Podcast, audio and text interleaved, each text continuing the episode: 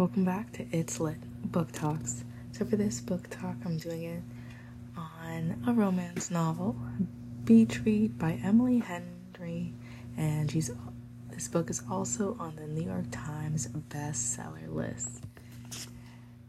Augustus Everett is an acclaimed author of literary fiction.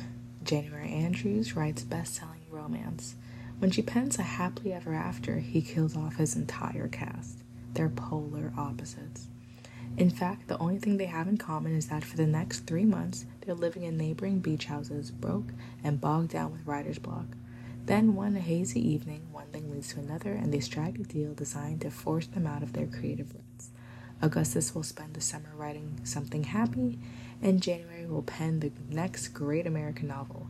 She'll take him on field trips worthy of any rom com montage, and he'll take her to interview surviving members of the backwoods death cult, obviously. Everyone will finish a book and no one will fall in love. Really. And I enjoyed this book.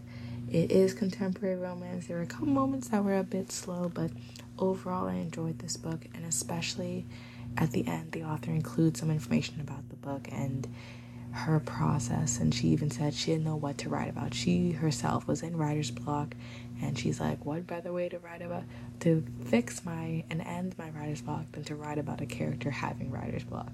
So i thought that was a really clever part.